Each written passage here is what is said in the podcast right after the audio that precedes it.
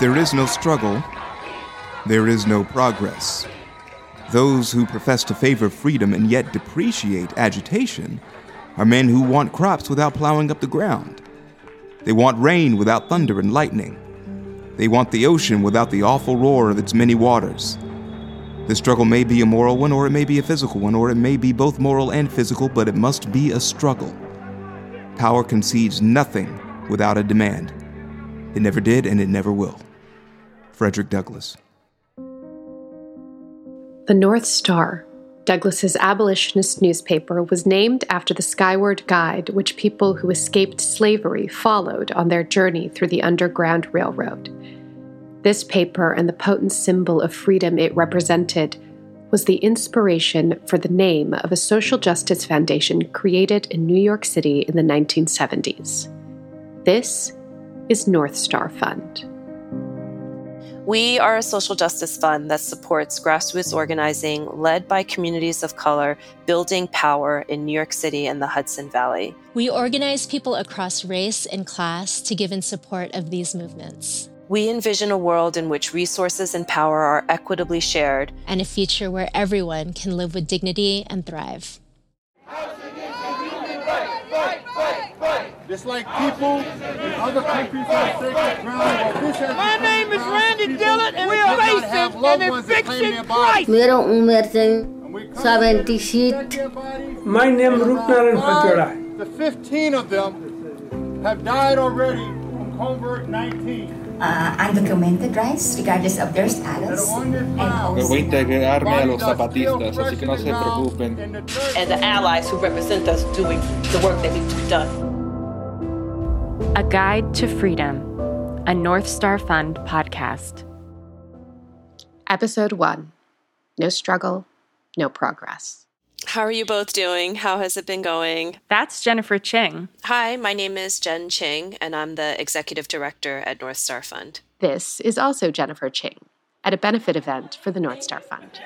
So, tonight is my very first time giving a comedy routine, but do not worry. I am very, very used to telling awkward jokes into extremely uncomfortable silences. so. Before her breakout as a comedian, Jen practiced law for over 20 years, working on cases with a wide range of issues, from criminal justice to immigrants' rights to civil rights to housing.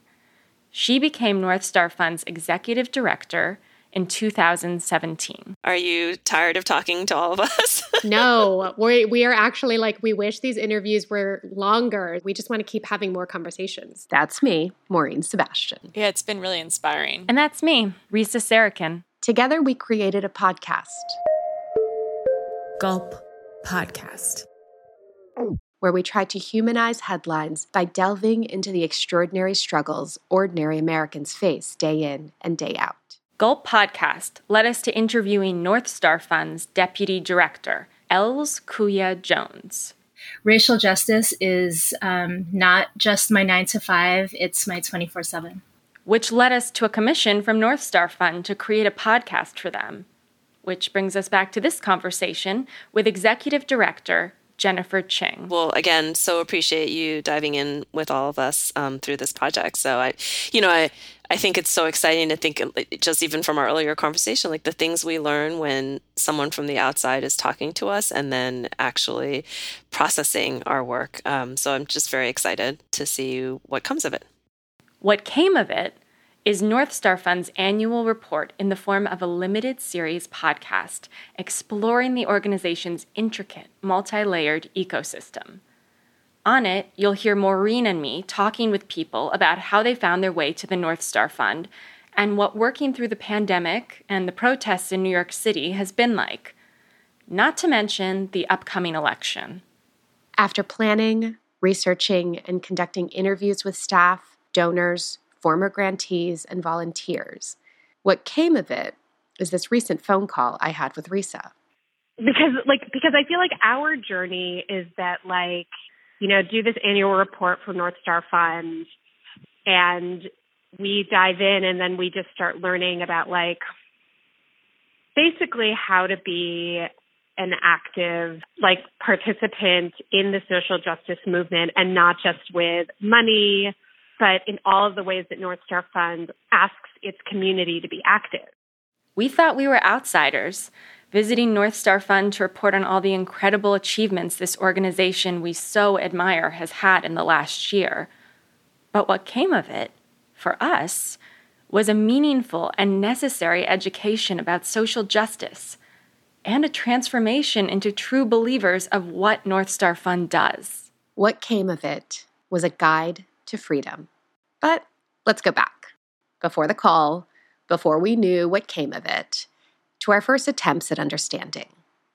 Their website says North Star Fund is a social justice fund that supports grassroots organizing led by communities of color, building power in New York City and the Hudson Valley. Since we've already interviewed her, I think I know who we start with. We are so excited to talk to you. Yes. We love an L's interview. we have been known to love an L's interview. My name is Els Jones. I am a deputy director at North Star Fund. Okay, so North Star Fund is a social justice fund that supports grassroots organizing. Why grassroots organizing specifically? The reason why it's so important to give and to support is because the only people who've ever made change in the history of this country are the people who have been most impacted by injustice, are the grassroots folks who um, have taken over the leadership and power dynamics that existed that have been oppressive. It will not be the oppressive um, leadership and the status quo that's going to suddenly wake up and see how badly they've been doing for the people and change their minds and suddenly become benevolent people. It's going to require us to be loud and to not allow them to continue to do it. So, so it, it is up to us and in order for for our grantees to continue the work, they required the resources. And if you're going to choose where to give, say if you can only give to one place, I would say support grassroots organizing because that is where the real change happens. Okay, North Star Fund is a social justice fund that supports grassroots organizing led by communities of color. Why does the organization have to be led by communities of color? So, we fund community organizing, and what that means at North Star is we fund work that is led by the people who are most directly impacted by injustice. And when you allow those people to lead and when you give them the resources that they need, we will find that they have the solutions to the problems that they face more so and more deeply so and more effectively than folks who are not directly impacted by the issue. And so that's one thing. The others include like making sure that the organizing work is creating leaders within a team, within the community. So it's not about one charismatic leader who has an incredible Twitter following and can give eloquent speeches. But if the way in which they're doing their work and they're building their campaigns and mobilizing people is also building up leadership from their members, then we want to support that. The other thing is around decolonizing fundraising. So we want to democratize the way that our movements are funded. And we want to change the dynamic of white people with wealth and power supporting our movements in such a way that we are dependent on these communities rather than working in partnership with them. So while we love and want white allyship, we also know that there is more power and greatness to be had if people of color are able to fund their own movements. Like that is the path to true liberation for all of us, is if we are in it together. Did she just drop the phrase decolonizing fundraising? What does decolonizing fundraising even mean? And how are they able to do any of this work in the current moment during a global pandemic? Many times in in conversations these days when people reference the urgency of the current moment. Jennifer Ching, again. First of all, I often have to take a step back and ask which urgency exactly are you meaning? Because we're living in a time of deeply intersecting multiple urgencies. We have a, a democratic crisis um, of, of you know no known proportion in the United States history. We are at a climate climate justice crossroads. We have already lost the numerous interventional points in which um, real and protective change could have happened. And so we are at a point now where we must, uh, you know, rapidly take action to mitigate the already existing and proliferating damages we exist at a time where the racial wealth divide is at its greatest and is rapidly, rapidly multiplying. You know, 10 people in the world have half of the world's wealth. Um, so there, there is just a, a, a, a, a you know, for me, the, the question is now maybe the time of urgency um, because we are also confronting a global pandemic where there have been mass disproportionate deaths experienced um, by you know black indigenous and latinx communities in particular. Um, so certainly we have exposed our system and our systemic failures for what they are but i guess um, i guess when people say, well, what what's to be done? What's to pivot right now for North Star Fund in this time of urgency? I'm not sure that there is anything for us to pivot. I think more what we have felt as an organization and a community is that this is the time for us to sharpen and deepen our practice and our discipline. This is the time for us to really demystify grassroots organizing and all of the calls to action that our community of grantees and activists who are involved with the fund have been saying f- since the fund's founding 40 years ago.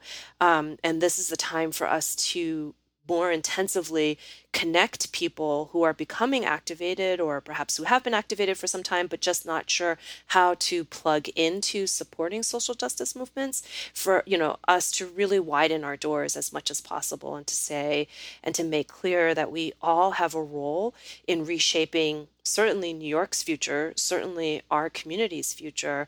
And what we do in New York has uh, not just a ripple effect, it has a titanic effect um, for the rest of the world. There is a lot to grassroots organizing that I don't fully understand. I mean, I know I definitely get overwhelmed by all these calls to action. And honestly, I have no idea where to even begin this journey. And it's very embarrassing and incredibly shameful to admit that I'm really just getting on board. And as Jen said, these activists and organizers have been fighting this fight for so long. Honestly, I'm still stuck on decolonizing fundraising. Okay, okay, maybe we can find the answers within the interviews we've conducted. My name is Kofo Anifalaje. I am the development director at North Star Fund. My name is Casey Foster. I am a member of the board and I'm also a co chair of the Community Funding Committee. My name is Jillian White and I am the donor organizer at North Star Fund. My name is Gabriela Quintanilla and I am the Hudson Valley Program Coordinator here at North Star Fund. My name is Adrienne Wong.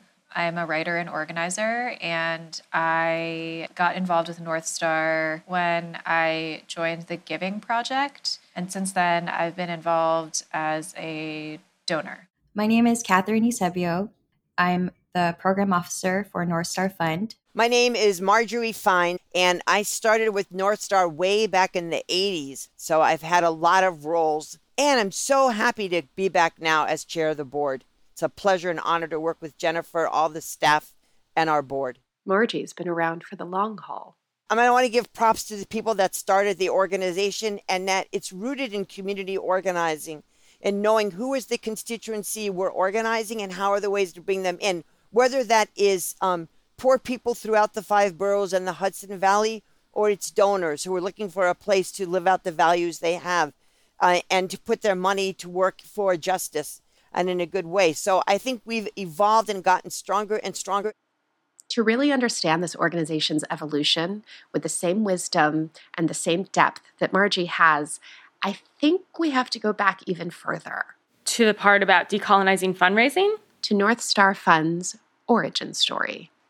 You know, North Star Fund was founded just over 40 years ago. Jennifer Ching, again. In the late 70s and early 80s. And for folks who are newer to the city or younger, they may not recall that um, that was the time of uh, the city's most serious um, municipal economic crisis.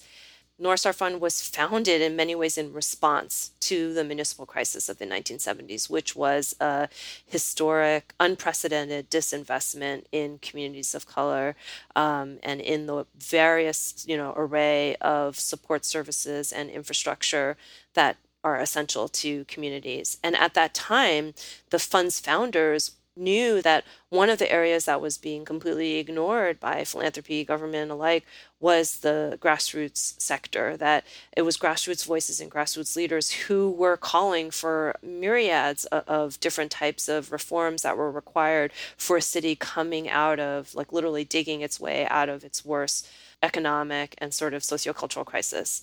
So, fast forward to 2020 and um, some would argue that New York is already in and or now confronting um, its worst economic crisis. Um, that in many ways we were already kind of seeding such a crisis with disinvestment in our public transportation, with the incredible wage gap between the service economy and sort of the hedge fund economy within the city, that the growing sort of just living gap had already created all of the precursor sort of circumstances that that this sort of glass city would just shatter and we saw, of course, in the COVID pandemic, you know, how can it be that in a city with this incredible array of resources that thousands and thousands of people would die of COVID and that the vast majority of our neighbors and residents who died were um, Black or um, Latinx or Asian. So, so we're in unfortunately almost as if in some ways replaying some types of history that even propelled and created North Star Fund in the first place so why am I optimistic? Um, well, I'm optimistic because I don't think that history just operates in a loop and a circle. You know, um, what is that saying? The Santa, Santana saying, you know, I don't think that we're doomed to repeat everything all the time. I, I, do believe that ruptures um, can create incredible movements, can, as we were saying earlier, can redirect and build new attentions and commitments from a broader base of people. And I do feel right now a broader base of New Yorkers are seeing that, um, you know, that we need to to change course. Jennifer's absolutely right. As the pandemic heightened, and the murder of George Floyd ignited protests in cities around the world, I found myself giving more than I ever have before. According to Paul Sullivan, in his New York Times article, Philanthropy Rises in the Pandemic and Donors Heed the Call for Help, two reports show that Americans gave at a rate and a level that eclipsed donations during the 2008 recession and after the September 11th terrorist attacks. Which brings me to decolonizing fundraising. You got it, Risa. We need white allies and white partners in this work. Elsquia Jones. Uh, Black liberation and social justice isn't a project for BIPOC folks to lead and um, manage all by ourselves. It's going to take everyone. And when you look at the philanthropic landscape and um, the percentage of dollars that come from where and who. For sure, many, m- much of the dollars come from white philanthropy. North Star Fund's development team right now, we are 100% women of color, daughters of immigrants. If you look around, like most uh, philanthropic organizations, the development team is white, um, led by a man. So we really need our white allies to open doors for us, to help us democratize philanthropy and get money in the door so that we can continue supporting the work that we do.